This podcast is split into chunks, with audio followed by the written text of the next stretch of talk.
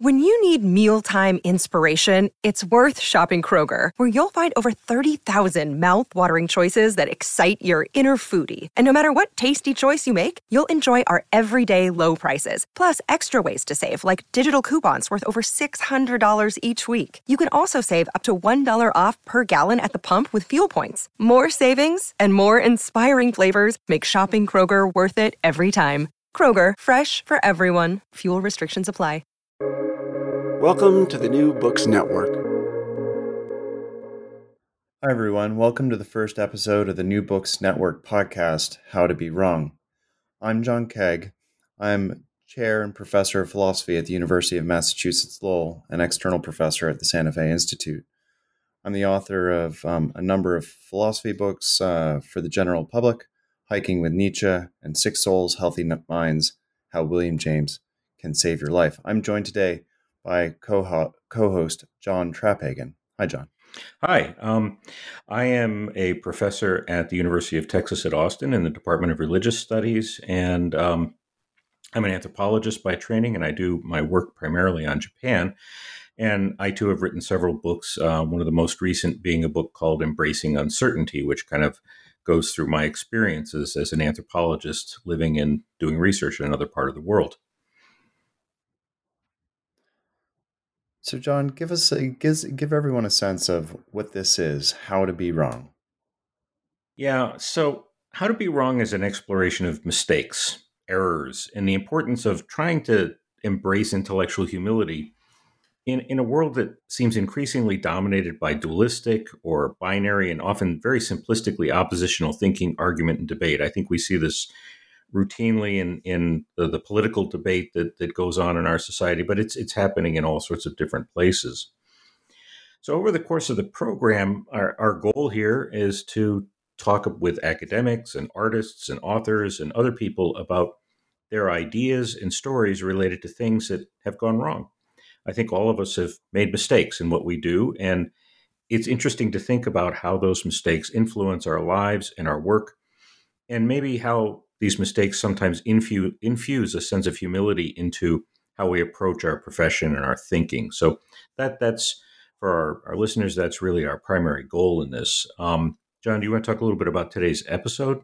Sure. So today we want to sort of set the stage for future conversations through a discussion in which we, as two co-hosts or as co-hosts, lays some of the groundwork for the podcast and ra- raise some of the types of questions we plan to explore.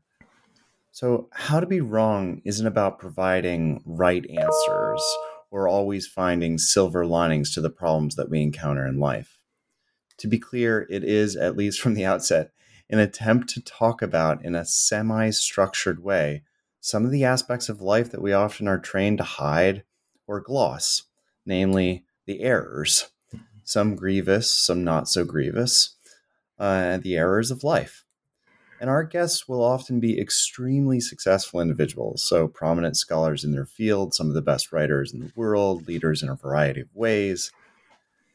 And we're here to ask them how they've messed up and what they've done in the face of personal or professional disaster. We will take this opportunity to let listeners learn something about our own experiences with screwing up, and they're not few of them. There are a lot of them. And I'd like to be, begin by asking you, John, about how your own experience as an anthropologist has influenced your thinking about certainty when it comes to your own professional work and your own professional life. Thanks, and and I, I think throughout this uh, entire series, we're going to have fun with the fact that we're both named John. This is just going to be interesting. But um, I find that, um, well, being an anthropologist involves um, a cultural anthropologist in particular involves going and living somewhere else for a long period of time. And so i've spent somewhere in the vicinity of five years of my life living in japan most of which has been involved in doing research. And um, sometimes I've, I've done other things like teaching there as well. And if you spend a long time in another place you begin to realize that your own ideas about what's normal and natural start getting kind of undermined. Um, you realize that people do things in different ways that they and and as you get more deeply involved in what understanding what they do, you realize it makes sense. But it doesn't necessarily make sense in terms of your own assumptions about the way the world is. And so, um, for me, being an anthropologist has just totally messed with my idea that I can be certain about much of anything in life. Um, I think the other thing that has uh, affected me is that in studying Japan, um, in studying religion in Japan, I've spent a great deal of time studying Buddhism, and particularly uh, Zen Buddhism. And of course, Buddhism is very much about uh, recognizing that the world is constantly changing, recognizing that its um, certainty is really not something that we can get a hold of.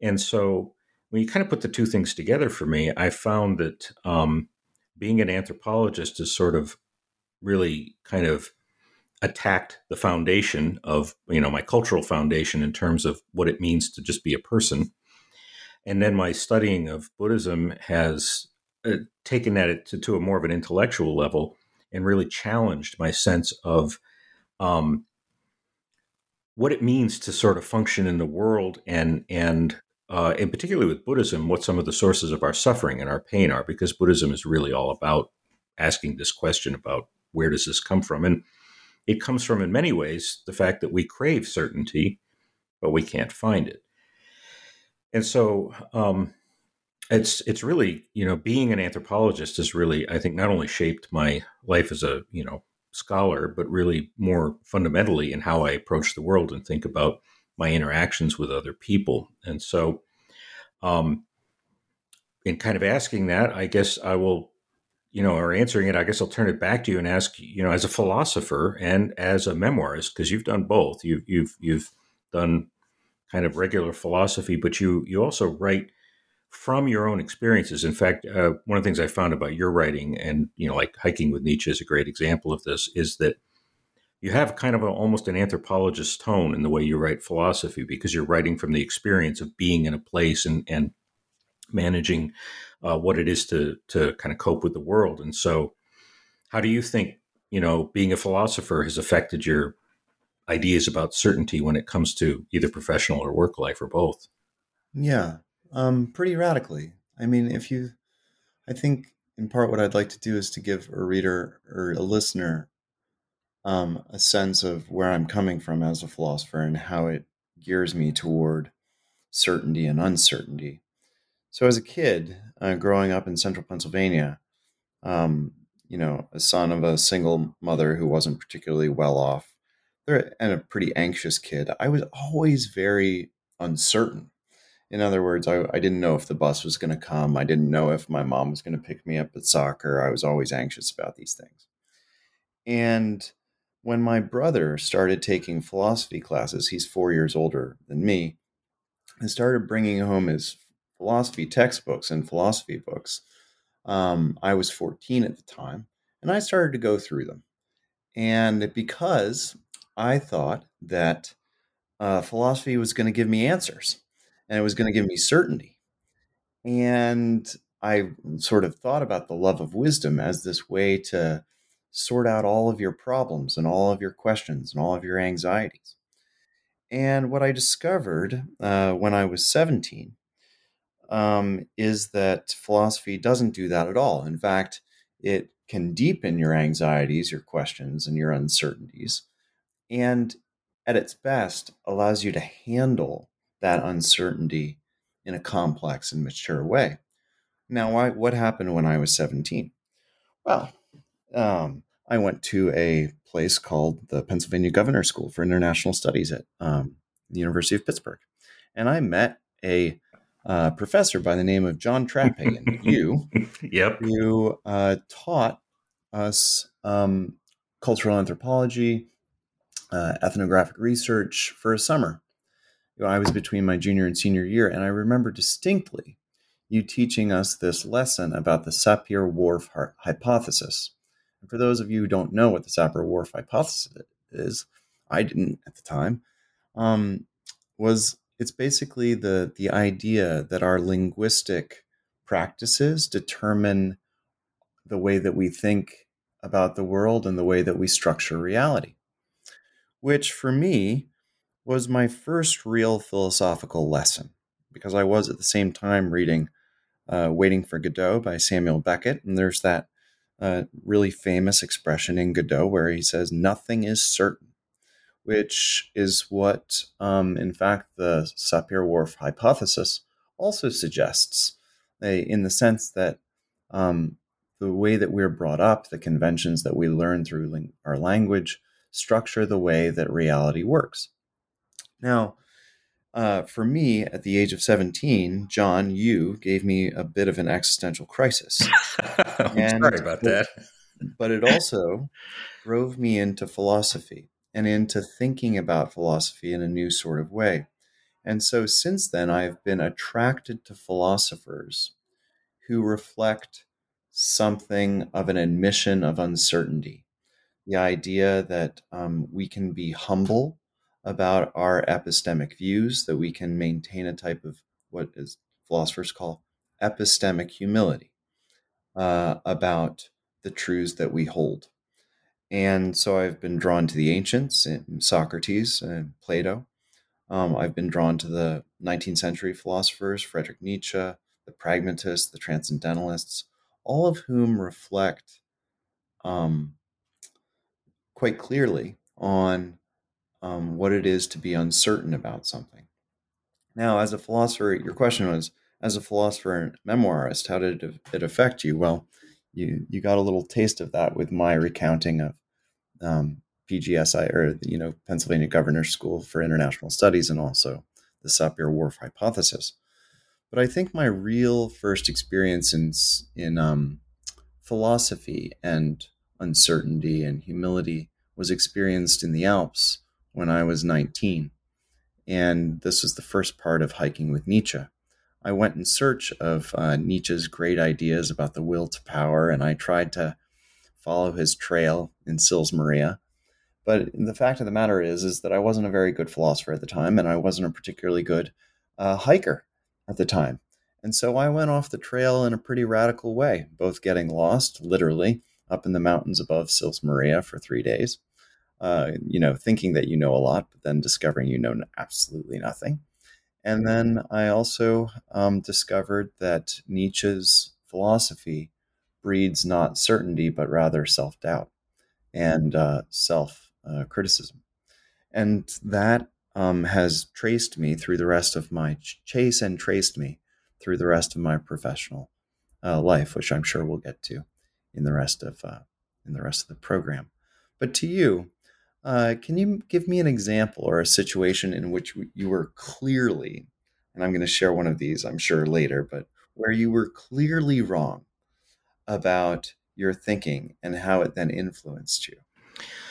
Yeah, I, I think um, first of all, the this this tendency of certain certain types of scholarship to undermine our sense of of um, epistemic certainty is powerful. And I, the way you, you know, present this is, I think, really important because it it puts us in a difficult situation where we tend to typically walk around thinking, you know, okay, this is the way things are. But all of a sudden, we start walking around thinking, I have no idea how things are. In fact, I'm very unclear. And this gets right down to our core into things like ethics, morality, how we think about right and wrong. And so, um, I think this is really important for us as as people to be able to find that space where we can really question those fundamental things, and people aren't doing that very well right now. And certain scholars like Nietzsche and others certainly push us into that. As for mistakes, well, I've made quite a few, um, but the one that kind of immediately comes to mind, um, you know, graduate students. Uh, you know, I was doing my PhD at the University of Pittsburgh, and and um, graduate students have a way of being pretty convinced they know a whole lot and and they, they do. They've learned a lot and and you know so they're they've got things going pretty well. And things went pretty well for my um, my graduate program went very well for me. I was i you know things kind of happened the way i wanted them to happen and it, it was um, a lot of fun studying in anthropology. And i had you know planned to go to japan um, spent a lot of time of course, learning the language. The Japanese language is is um, at once strangely difficult and not difficult. Um, it's it's quite distant from English. Um, So grammatical structures are very different from the way English works, and and of course reading it is a challenge because of the kanji. But the other side of it, it's um, remarkably consistent. Um, you don't have much in the way of irregular things that happen in Japanese, and and it, all of the sounds in Japanese exist in English, so it's very easy for us to pronounce the language. And um, so I did all this study, and I got ready to go in the field. And as an anthropologist, typically what you do is you apply for grant money. It's very expensive to go do field work. You know, you have to live in another place for anywhere from one to two years. You got to get there. So I applied for a Fulbright, and uh, I was quite surprised I got it.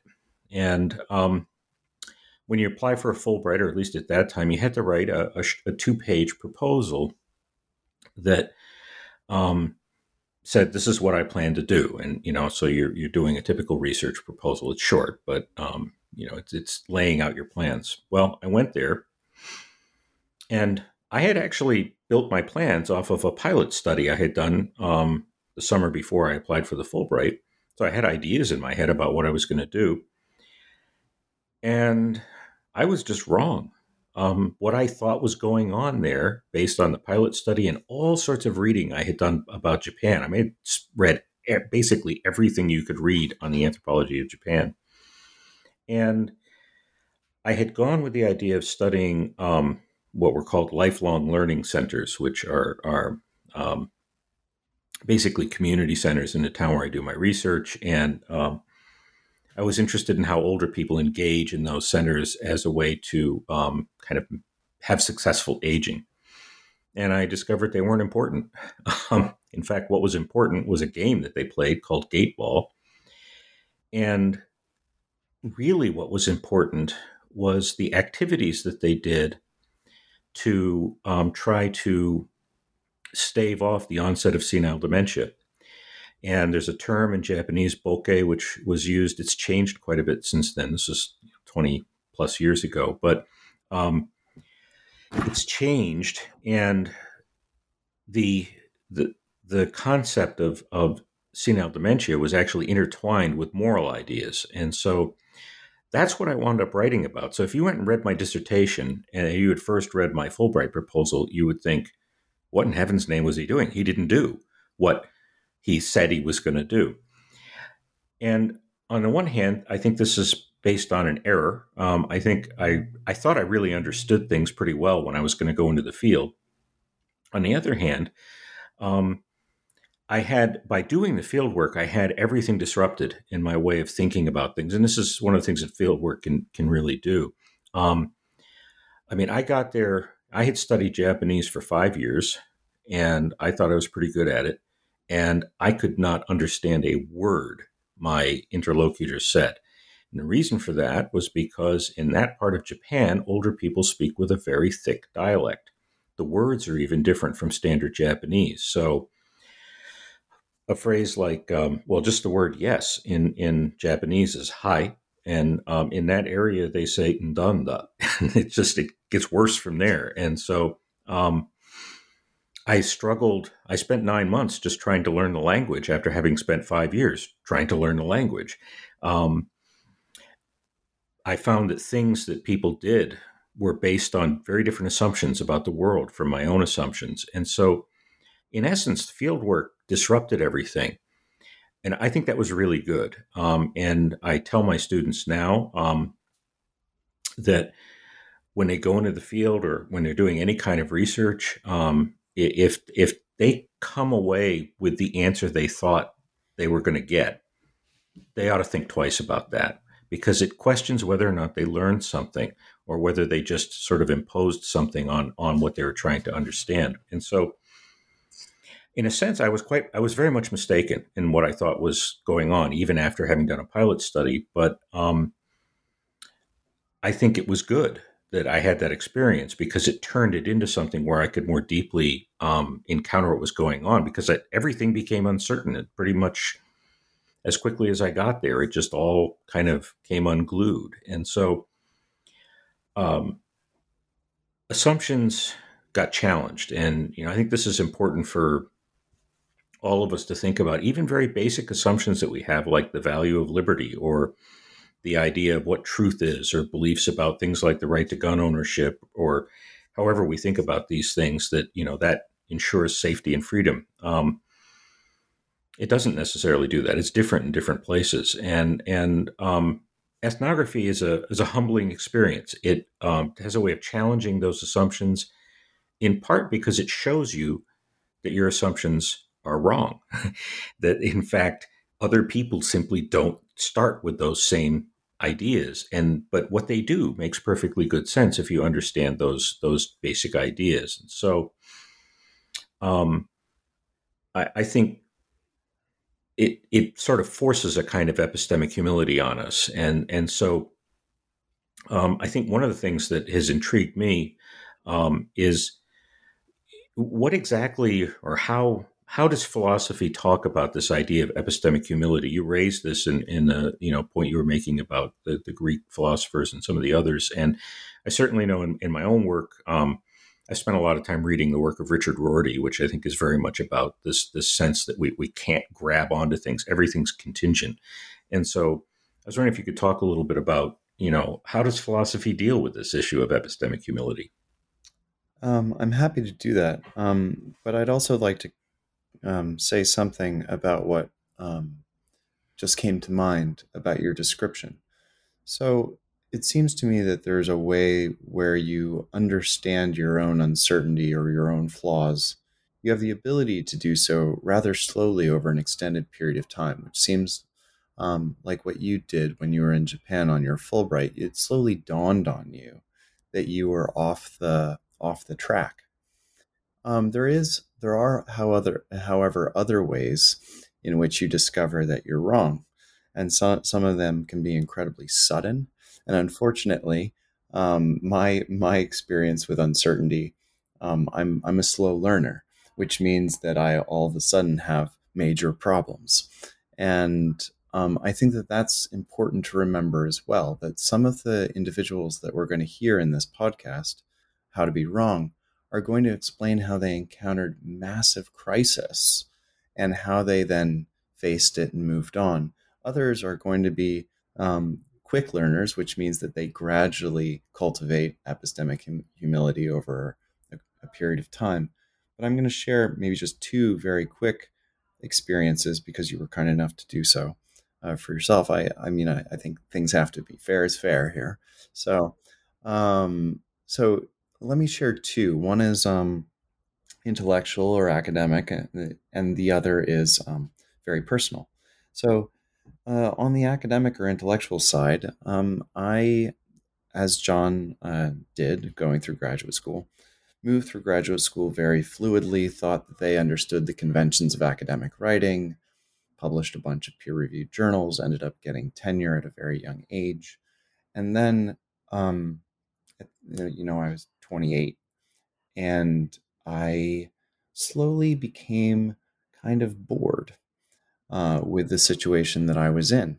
and I think that this is kind of interesting where you become so certain about something that it does, you do get this feeling of complacency. It's like you know things too well almost. And I think it's a good practice. William James, the philosopher and psychologist, says that we should do two things that are difficult every day just for practice. And uh, one of the things that um, is most difficult is to push yourself out of the certainties that you already have. So I thought I'd try this. But unfortunately, what I did is I imported all the confidence that I had from my previous uh, situation into this new situation. So, what was the new situation? The new situation is that I wanted, I set a goal for myself. I said, I want to write a trade book. That is to say, a book that it's um, read by more than 10,000 people. And um, I said it at the age of 30, and I said, by the age of 34, I want to be able to do this. And um, somehow I got a contract with a good New York publisher, Farrar Straus and Giroux, and a good, great editor, Ileene Smith. I thought that I was just off to the races again. I thought, oh, this is going to be simple. I'm just going to import all of the lessons that I had from graduate school and my academic trading I'm going to lay them out very quickly in this book, and it's going to be great. Well, I'll tell you what happened. I wrote the entire book. It was called The Wilderness of Books.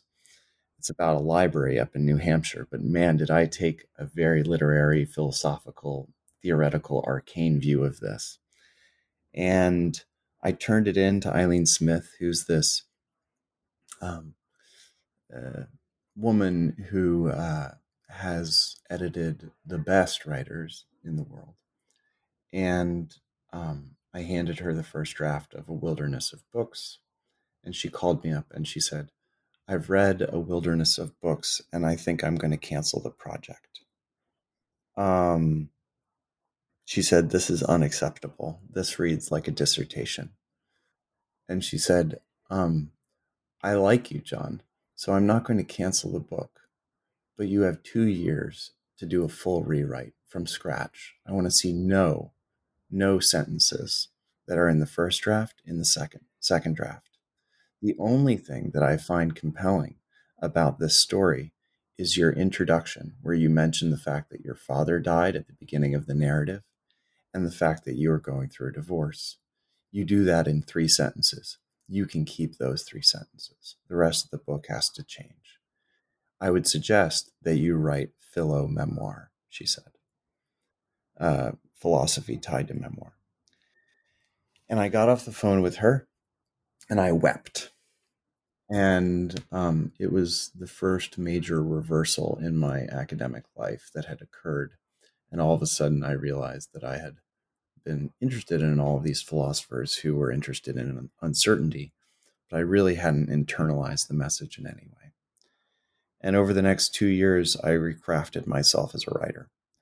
Um, and I had the option of giving up. And I thank Ileene for not just closing the project down. And I came very close to closing the project down many times and returning to my safe, you know, academic life. Um, but it was brutally hard because I realized that um, to become a better writer, I had to at first become a better person. Eh, that's also a lesson with epistemic humility. It's not just about the truths that we hold, but about how we hold them, which has everything to do with our personality and our moral disposition and our existential situation. And so, to become a better writer, I had to realize that I had to let go of some of the conventions that I was certain of and to try to reinvent something new, which is by no way easy and no way fully successful. To give you a sense, when I turned in the second draft, I only had to rewrite a quarter of the book. So it still was not perfect.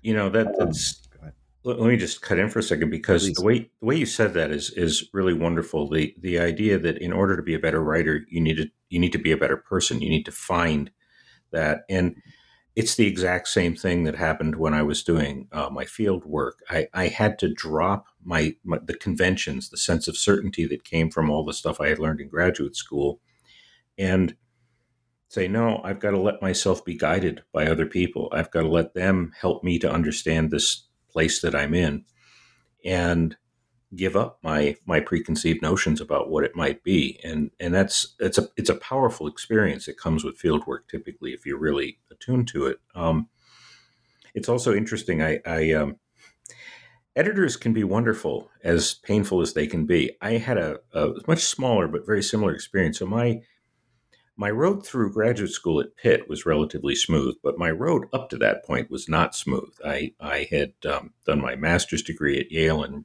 um, social ethics, and then um, went to the University of Virginia to get a PhD in religious ethics at UVA.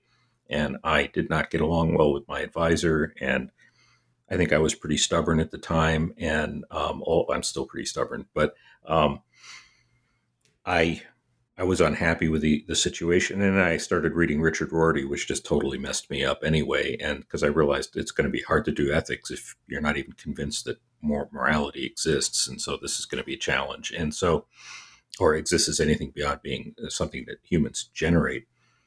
Um, and so, uh, I left academia for a few years. I spent about four years out in the business world, and one of the things that I was doing was writing. Um, I started I was a technical writer and technical editor, and um, I started writing articles for a magazine. And the uh, first one I wrote, I you know I had a pretty good idea, and the editor did the same thing. He just he called me up and he said, "John, this is awful. It reads like just academic, academic ease. It's just crap.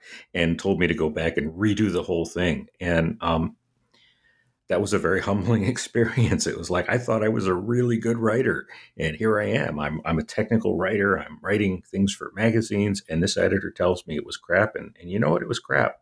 He was right, and I learned a lot about thinking about the the the person at the other end instead of my just conveying my ideas, but thinking about the person at the other end who's going to have to absorb and think about these ideas if they choose to read it and that I have to write very consciously with that in mind. It changed the way I thought about writing quite a bit. So I we had very similar experiences with that. Mm. Your um your initial question was how did philosophers and then I derailed us a little bit. Well, that's a good derail. You, you, I mean you you um you said uh, how did philosophers take up this issue of epistemic mm. humility? And then I'm sure I'm going to ask you what you mean by epistemic mm-hmm. humility next. I'm sure you'll, you know, uh, pay me back with that question. But, of course. So the, the the answer to your question, how do philosophers, and here I'm going to speak primarily in the Western tradition because that's what I'm familiar with, deal with epistemic humility. If you look at the origins of ancient Greek philosophy, one of the good candidates to look to is this guy by the name of Socrates. And um, the story of Socrates becoming a philosopher is actually a pretty interesting one when it comes to this topic. Because if you uh, were asked the question, um, or rather, if someone came up to you, maybe a good friend came up to you and said to you, Hey, John, uh, the Delphic Oracle says that you are the wisest of all men, right? What would you do? I mean, I think that what I'd do is I would, you know, you know, jump up and down, be super happy, and go buy myself a nice dinner with my family. I'd be like, ah, the the happiest of happiest of people, and and I think that that's a reaction that many people have when they have compliments like "you're the wisest of all men" or women or people. Uh, but what Socrates does is really interesting, because what Socrates does is he says, "No, no, I'm not." And what I'm going to do is I'm going to go show you that I'm not. But why or how? He goes out and he talks to all of the supposedly wise people in his community. And he tries to get them to show him that he's not the wisest. But what Socrates discovers, and it's a pretty pivotal discovery, is that these wise, typically men um, in ancient Athens, these wise men in ancient Athens think they know a heck of a lot more than they actually do, which then leads Socrates to agree with the Delphic oracle, but agree in a weird way. He says, I am the wisest of all men because I know that I do not know. And there is the birth of epistemic humility in the Western tradition, I think. And um, this idea that you know that you do not know, that you know that you have certain limitations, is um, at the core of what we're going to be talking about in this podcast. And so, philosophers following on Socrates see the love of wisdom, a philosophy, as this quest to go out and investigate the world, to be um, awestruck, to be wonderstruck in the face of the world, um, and to ask the world questions because we don't already have the answers. And this and Socratic wisdom, knowing that you do not know, is actually what drives Socrates out into the agora, into the into the Greek marketplace, and encourages him to ask questions, encourages him to engage with his interlocutors about life's most difficult um, problems.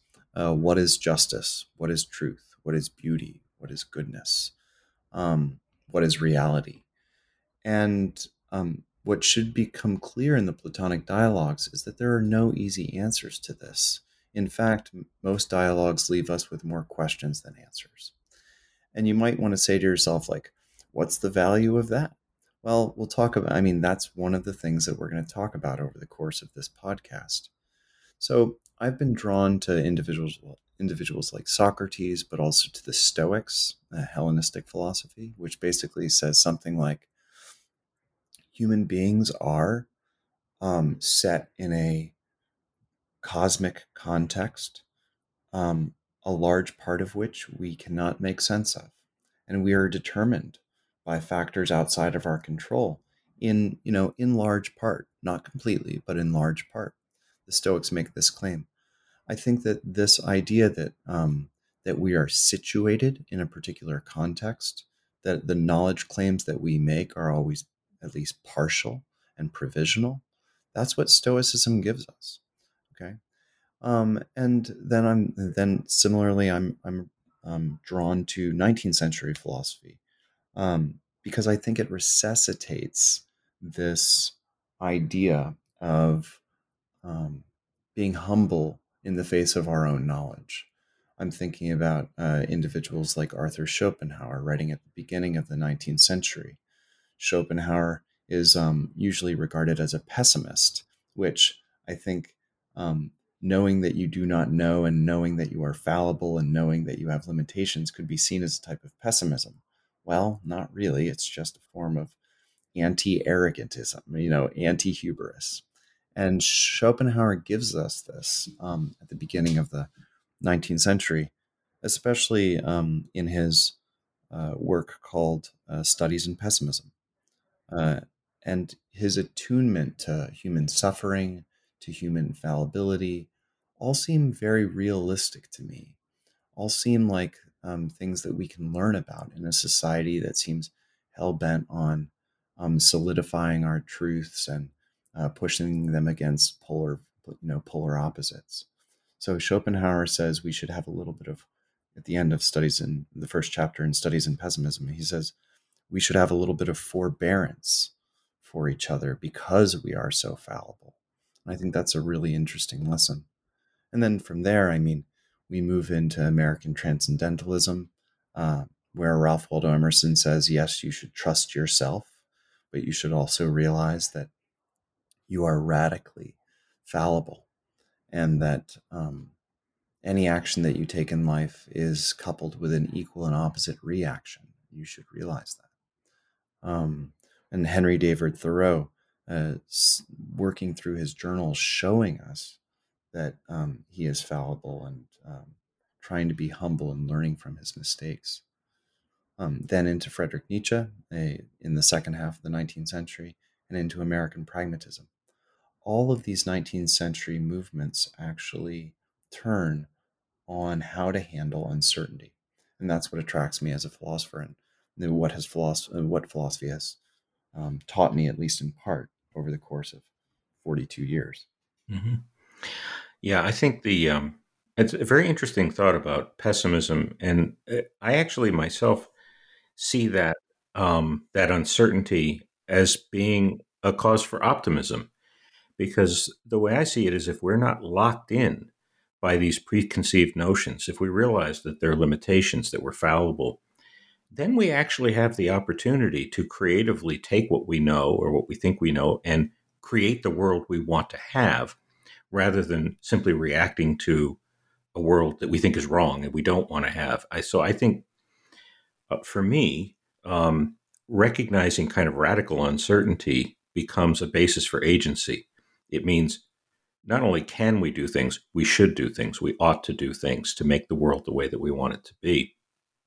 And I think uh, it's also interesting because anthropology also emerges from a kind of a similar 19th century anthropology, you know, where anthropology comes from, but it, it emerges from a similar awareness that the things that we assume are normal aren't normal.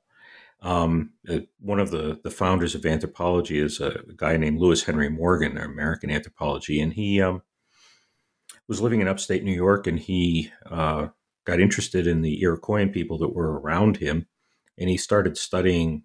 Uh, one thing he studied was their kinship patterns, and he discovered that uh, their kinship patterns weren't like Euro American kinship patterns, and Euro Americans had always assumed that these were just natural um, you know, you have an uncle and you have an aunt and you have your children. And um, the Iroquoian system works on the idea that your father's brothers are your father, and your mother's sisters are your mother. And so you have multiple mothers and multiple fathers. And this creates a very interesting thing because your um, your parallel cousins, so your father's brother's children and your mother's sister's children, are your siblings, and your cross cousins, um, meaning so your father's sister's children and your mother's brother's children, are are um, cousins basically. So you can marry your cousins, you can't marry your siblings. And one of the things that this showed was that you take something that often has been presented like the incest taboo as being universal. Well, it's not. There is usually some sort of incest taboo in human societies, but how it operates depends upon how people reckon their relationships to others and they think about the nature of kinship. And there are lots of different ways to do that. And so in the late 19th century and into the 20th century, anthropologists were realizing that there are a lot of different ways to organize human beings, and there isn't necessarily one way that's better than another way. They're just different. And uh, anthropologist named Ruth Benedict at one point said something along the lines of that the purpose of anthropology is to make the world safe for human diversity, to recognize that there are simply a lot of different ways to put what we do together that makes sense. And much like what you're talking about with, with philosophy, this this generates just a, a kind of sense of epistemic humility because you realize that you take things for granted as normal in the world, but somebody else, you know, like like the way we think about how we're related to each other, but somebody else does it differently. And if you unpack the way they do it, there's a logic there. It makes perfectly good sense. It's just different. And so um, this has a way of really undermining, uh, I guess, a kind of smug and un uninquisitive way of looking at the world that gets right back to this kind of it's a sort of a tacit arrogance about the world. It's it's not even sort of overt. It's just sitting underneath saying, yeah, the way I do things is natural and normal, but in fact it's not. Mm. Let me jump in on that. So I I think that um, the two things. One is I think the history of philosophy shows us a number of cases where um, it becomes apparent that the certainties that we hold create a certain type of like constraint to our life. It creates a certain structure to our life. And that structure can be appealing to us and comforting to us and convenient for us, even if it allows us to live less than flourishing lives. I'm thinking about this case that um, the 19th century Danish philosopher Soren Kierkegaard brings out. He calls it the demoniac. And the demoniac is this figure from um, the, the um, Gospel of Mark in the Bible. And the demoniac is this character that Jesus comes across, that who's sitting in a corner all chained up, and he's cutting himself with stones. And uh, Jesus comes up and tries to heal the man, and the man says, Just go away, Jesus. Leave me alone in my chained little corner with my stones. And we can think about this, I think we can think about this in terms of limiting the possibilities of life. What the demoniac has done is he's seized upon certain types of certainties the certainty of his chains, the certainty of his stones, the certainty of the order of his life. But what we see clearly and what Kierkegaard tries to pull out is that this type of insular certainty, this type of solipsistic uh, certainty, is in fact a real demo- uh, demonic way of being. And Jesus comes up and says, Hey, you know, I'm going to exorcise these demons. The demoniac says, Get away. Because for the demoniac, the scariest possibility is simply possibility. It's the it's the idea of waking up in the morning and not having the certainties that you once held dear. And so I think that the issue about being wrong is somewhat similar. It's it's the feeling that I'd have to sacrifice something of myself if I admitted that I was wrong, if I admitted that I was fallible. And Jesus, it, it turns out in the the book, Kierkegaard observes, he says Jesus does succeed. He exorcises the demons, and the demons come out in mass, he says, like the legion. Uh, and um, Jesus places the demons in, in a bunch of pigs who run off of a cliff, and the man lives freely, happily ever. Uh, well, maybe not freely, happily ever after, but at least embracing possibility in a way that he hadn't previously.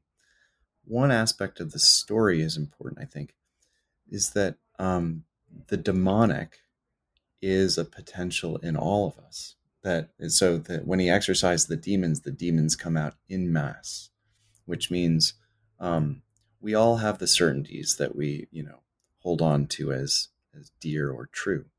And the question is are these certainties the type that are le- letting us lead flourishing, original, spontaneous, creative lives? Or are they the type that have us in chains cutting ourselves? So that's one sort of comment that came out of your com- you know, your, your comments. Um, I'll also say this though, one last thought about 19th century philosophy is that Friedrich Nietzsche is famous for saying that God is dead, right? Making that observation. But what Nietzsche is really saying is that the 19th century, with German higher criticism, which is a way of reading the Bible as a historical document, not the Word of God, um, evolutionary theory with Darwin, the rise of capitalism and consumerism, they really kill a lot of the sources of, sources of authority that had sedimented or created the boundaries of our life prior to the 19th century. And when he says God is dead, he's saying we have the possibility to live freely. So it's a it's a challenge to us to figure out what it is to live with existential uncertainty. Um, and and it, it's not a pessimistic observation, as Schopenhauer would have it, but rather a challenge um, and potentially optimistic, as you so nicely put put it earlier. So let me let me ask you a question. So, when it comes to epistemic humility or intellectual humility, what does it mean? Uh, okay, for you as an anthropologist. Well, I'm going to answer that by kind of responding to what you were just talking about, because the things you were just saying in relation to Nietzsche and to, you know, this this sort of question about um, how we how certainty can become a, a sort of a, a or, or, rec- or, embracing the idea of uncertainty can become a way to sort of open up. Uh, this is very much what, what Buddhism is about and its its sort of great um, insight that that in Buddhism, uh, sort of the key to everything is to recognize that um, the source of our pain and our suffering is our clinging to the idea that things aren't changing, which is another way of saying clinging to the the desire to have certainty, to think things are certain. And so, if you think about it, um, well, i will put you on the spot. So you you you said a few minutes ago you'd been through a divorce. Um, I'm going to assume that you were were upset after that, right? Well, I've been through two divorces. Okay. Well, yes, then, uh, of, course, I of course I was yeah. upset. Yeah. Why were you upset? because you think that um, you th- you really think that things are going to last and you cling right. to them exactly and we often don't recognize that. We we when we go through a massive change we think what's really hurting us is the fact that things collapsed or they changed or something like that. But what's really causing it from a buddhist perspective is that we cling to the way things were and the assumption that they never would change. But you know, anyone who's been married for any length of time realizes that the person that you married is different from the person you're married to 30 years later. Like I am, I still love my wife; she's a wonderful human being, but she's not the same person, and I'm not the same person. And so, um, Buddhism really. Um, that's kind of one of the great insights in Buddhism, and it's it's very similar to the things that you're talking about. Is that when when you get there, when you can begin to uh, really sort of shift your view of the world to kind of accepting the fact that it's uncertain, that it's changing. There's always this kind of churning going on. It becomes much less painful in the sense that you stop kind of holding on to things that that it's holding on to the illusion that things aren't changing, they won't change. And um, and now I think I've forgotten the question that you were, you asked me. So what was it? What was I supposed to answer? So, what is epistemic humility? Right. So, um, I actually think that is epistemic humility from my perspective. It's it's first of all, it's a, a, a shedding of this kind of arrogant sense that the way I've been raised to think about things, the way that I've come to think about things, is is solid for one thing. That it can't change uh, because it is changing. Whether I think it's changing or not, it's changing. Um, I am not the same person I was 49 minutes ago when we started this conversation because you've changed me. Our talking has changed me. I'm different now. And I think that's a big part of it. And I think then, as an anthropologist, uh, at the core of this is the the recognition that there is no single way for humans to organize themselves to to do culture to um, do social interaction there are many many many different ways to do this and in fact a great deal of our struggles as as societies um, and as groups come from this, you know, same kind of thing, clinging on to the idea that, well, okay, what my particular branch of Christianity or Islam or whatever else it is has the truth and everybody else is wrong. Well, what that actually does is it creates a great deal of pain for those people who think that because they're so frustrated with everybody else who can't see that they've got the truth. And so I think epistemic humility is letting go of that, is letting go of the sense that, well, I can have my beliefs and I can have my ideologies. There are other ones that make sense. And really the the interesting thing, the thing that really is exciting about being human is learning about those other ways of putting things together, which may in some ways challenge what I think is natural, but I can still continue thinking what I think.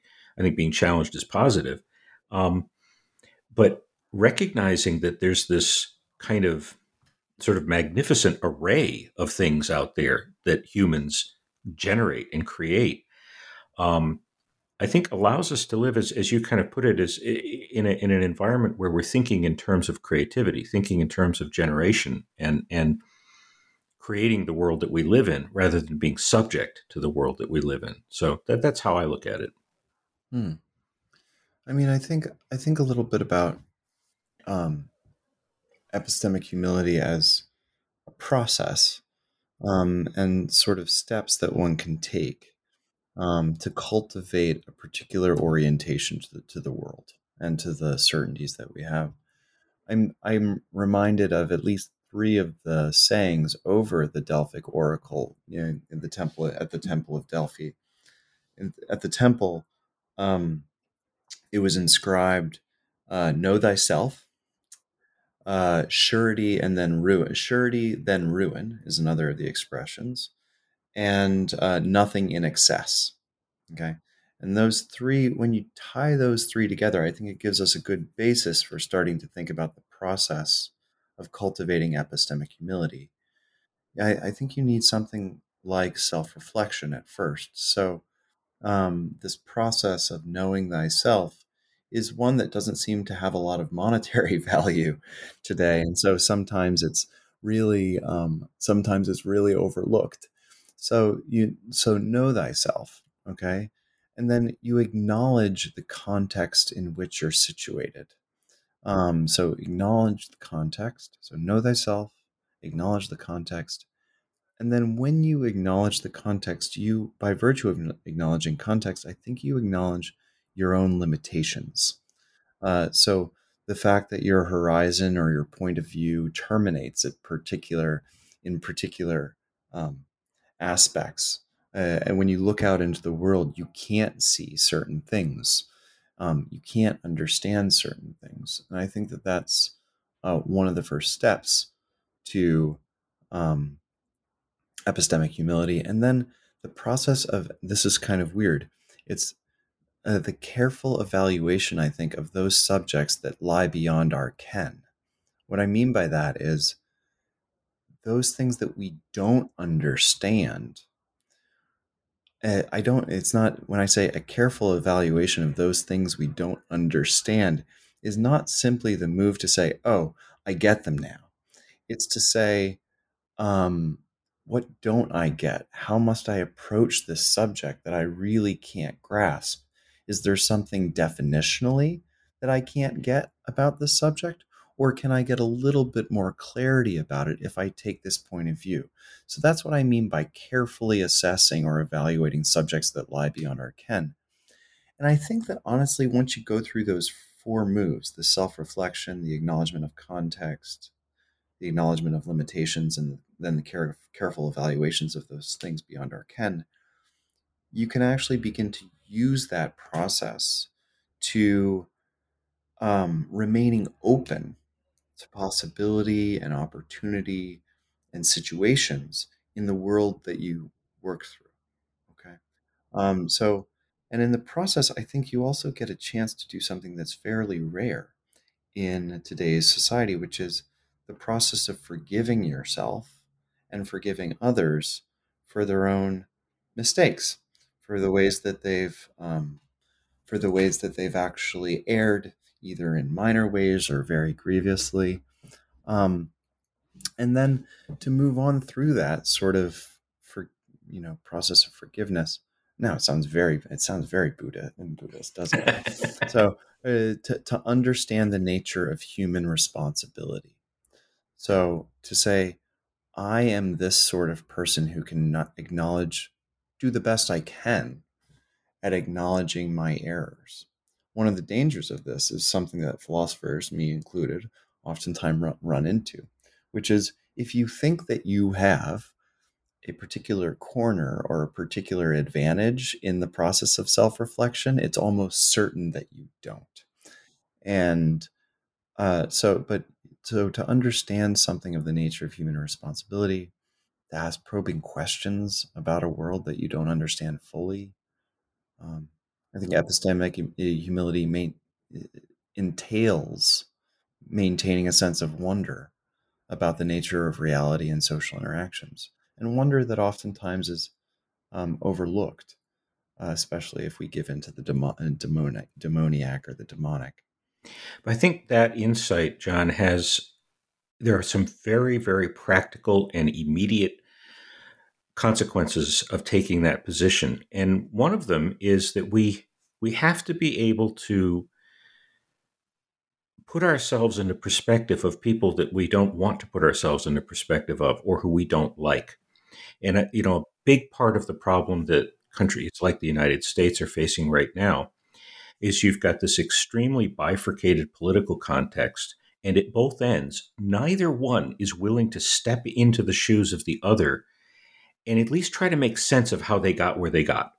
It, it doesn't mean you have to adopt it, but that self reflection and then turning that around and saying, I'm going to throw myself into contexts that sort of challenge my way of doing things. That's one way. That's one way to do that process. And throwing myself into that context is going to undermine my sense of certainty about, oh, this political position that I take, yeah, this is true. This is the way it must be because you know so i'm i'm you know politically i'm i'm somewhere over on the left side of things and and i'm not a big fan of of what's happening on the right. But i think it's absolutely essential to try to place myself into that position and try to understand it because it isn't lacking in a logical structure. There's a structure there. It makes sense if you start with the same assumptions that people from that perspective start with. And the same thing is true if you look at the left. It's it's but that means really abandoning the notion that our assumptions about things are unequivocal, that they um, that there's no, you know, no no uncertainty in our assumptions about things. Right. I mean, I think a little bit about William James, one of my philosophical heroes, and he has this essay called On a Certain Blindness in Human Beings. And in the essay, James argues that he, he actually rec- recounts a trip that he made to Appalachia. And he looks around the communities up in the mountains, and James, coming from Cambridge, can't see the beauty in any of these rural communities. They just seem really ugly to him. And then James has the self reflective moment where he says, I'm coming from a particular context which fails to see the inner lives of these individuals that I'm encountering. And I'm going to try, as you say, to understand these lives as, as, as vibrant as my own.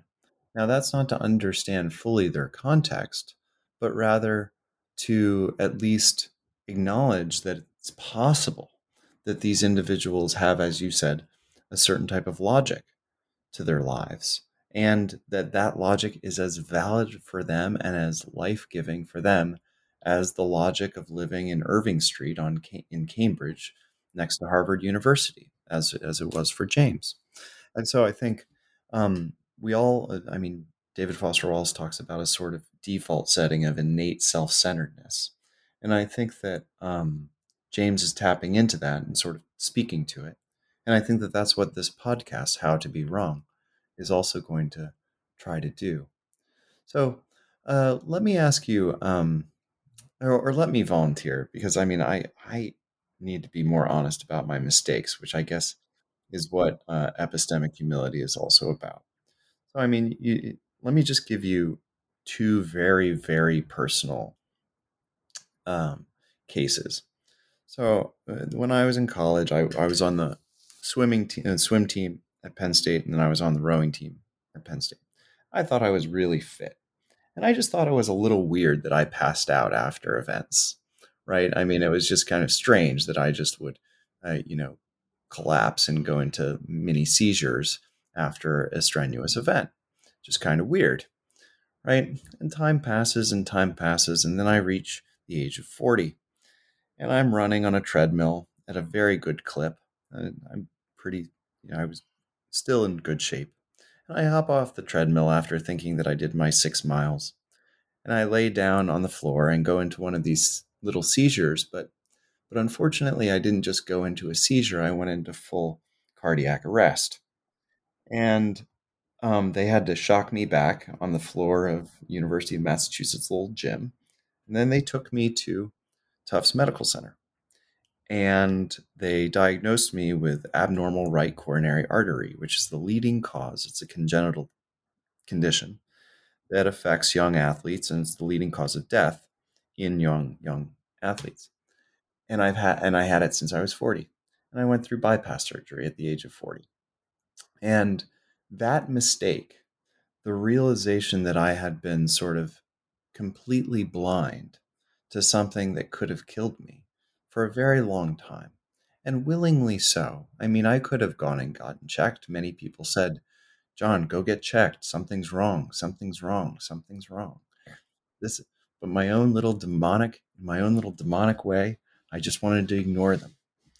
And, um, and I will say that in my first two uh, marriages, it was pretty much the same way. That all the signs were there, and I just ignored them, ignored them, ignored them, until it was too late. And I think that, um, you know, and and that is not to place the blame elsewhere. The the, the blame is uh, equally shared, and part of the blame is to not acknowledge the errors that you are already committing. And I think so. I just wanted to be honest about that. But let me turn um, quickly, John. Can you say a little bit about um, there's this famous uh, book called Anthropology as Cultural Critique. Um, and I'd like you to do a little cultural critique. Um, can you take a look at our own culture and see where maybe a lack of humility is popping up and um, how it might be uh, counteracted? Well, it's it's popping up in a lot of places. As I said, you know, the, the political environment is one place where it's clearly popping up, but it's another place that I think it's been profoundly problematic is in the debate between science and religion, and the idea that um, that these two are necessarily opposed. Uh, first of all, that that isn't the case at all. Um, it's it's interesting to me again because I've spent so much time in Japan. This debate doesn't exist in Japan to speak of. There isn't really a conflict between Buddhist ideas and and and, and science. And in fact, Buddhism is a kind of a system for describing the world in terms of causality, and so um, it kind of sets up pretty well with with um, you know modern science. But there is a tendency on both sides of the Western, or at least the American religion science debate, to dig in one's heels and say, my epistemology, the scientific epistemology, or the epistemology that's that's grounded in the idea that faith is a is a reasonable way to know about the world, that this is the only way one can gain knowledge, and that any other way of gaining knowledge is at least minimally suspect and probably not good. And you see this, you know, I, I mean, I I like the work of of um, uh, Richard Dawkins. His his you know it's his really interesting work. I he's I was reading his work in graduate school and and and found it to be uh, very good. Um, but he also takes this very strong position that the only possible way you can know anything is through scientific method. Well, that is not a humble perspective because that isn't the only way you can know things. Um, I mean, I'm a musician. I know things as a result of playing music and, and know things that I can't put into words, but I know it because of the way I interact with other musicians. And um, and that's not scientific. That's based on feeling and emotion and aesthetics and, and the sensibility to other people. Um, and while I I am certainly someone who would not say I have any faith. I have no faith, uh, any kind of religious faith. I can't discount the possibility that other people can know based upon this intuitive sense that comes out of their religious beliefs that they term faith. Uh, again, I don't have to. I don't have to agree with where they get to, but I think you know. Then the, on the religion side, what often happens is sort of the same thing we see on the science side, just turned around a different way. Well, the only way you can really know truth is your relationship with God or faith or whatever that is. That both of those perspectives, in my view, are arrogant. They're taking the perspective that there's no other way we can know. And um, so for me, uh, getting at epistemic humility is getting at a way to let go of that arrogance and to actually be open to perspectives that might be really quite different from my own that, that really I probably don't agree with because I'm, I'm not a religious person. I'm not a big fan of, of what uh, happens in a lot of religion. And so um, at the same time, I don't think it's right to discount that perspective. I think we have to find ways to make sense out of it. And so that that's really how I would I would put this together. Um, you know, I I don't know. What do you think of that? That way of looking at things. I think I think that's right, and I mean one of the one of the um, reasons why James William James is so attractive to me is that he tried to overcome those polarizing positions. I mean, he's um, working at the late 19th century, and he's trying to find a way for seemingly incompatible views, namely science and religion, to work together. And um, that's one of the most interesting aspects of James. I think, in part, one of the concerns that I have is that where you should find epistemic humility, from my way of thinking, should at least in part be in academia. And I think, um, at least my experience in academia, has been one in which I don't see epistemic humility actually being reflected in, a, in any sort of consistent or concerted way which is why we're going to invite a lot of academics into this podcast so that they can speak to their um, experiences in being wrong and being mistaken and being human and fallible. Because I think one of the distrust, the, the distrust that a certain type of the American population has of academia is that it oftentimes come across it comes across as a know-it-all. Where, whereas at honestly at its base, what we as academics, as professors, should be doing is not professing, which means to sort of give forth the good word, but rather encouraging a type of reflective inquisitiveness about the world and a critical, you know, basically a critical approach to a world that we do not fully understand. And I can uh, sort of point to a number of different factors in the modern university that leads to this type of um, professing instead of uh, questioning. Um, I think that uh, the creation of departments, I think that the you know formation of academic jargon, which sometimes is necessary but oftentimes is not.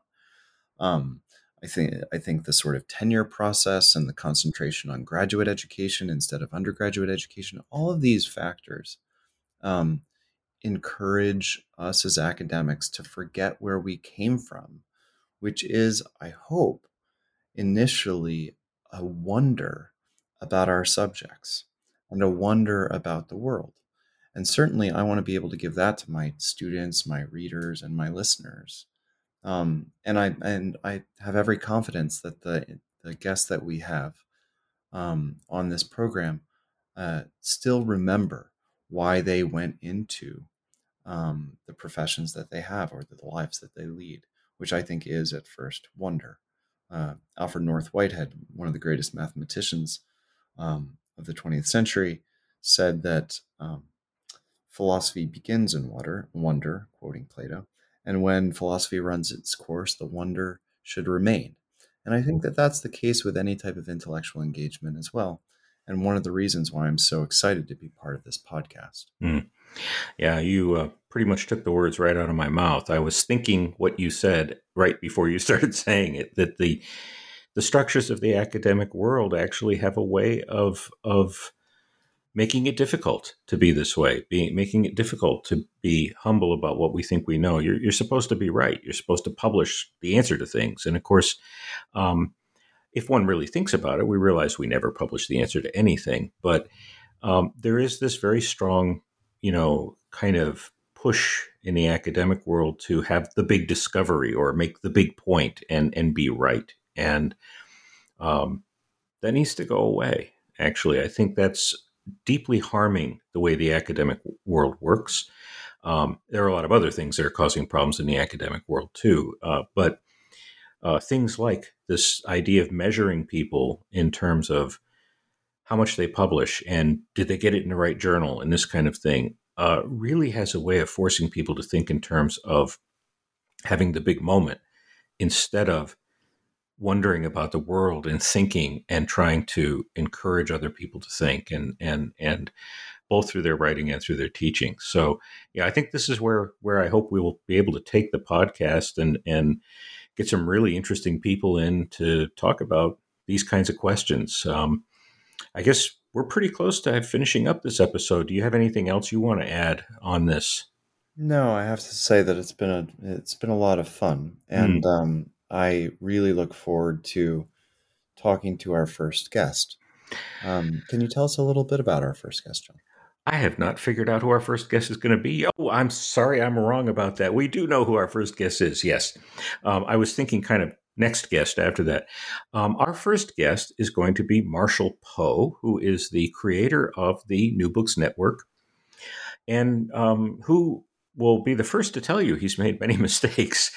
Um, but one of the things that's really interesting about Marshall and, and my experience working with him over the years with the New Books Network is that he's a remarkably creative individual. He's got lots of ideas and he's very open to going in new directions and and finding new things. And I think um, having you know had he's had some pretty interesting experiences, including you know being a professor and and uh, being a I think he was an editor at the Atlantic, and he's done a whole bunch of different things. Um, but that willingness to take and go in new directions is also, I think, a sign that one doesn't take one's current spot too seriously and is open to being challenged. And so I, I think um, Marshall will will give us some really interesting things to think about in terms of this question of how to be wrong.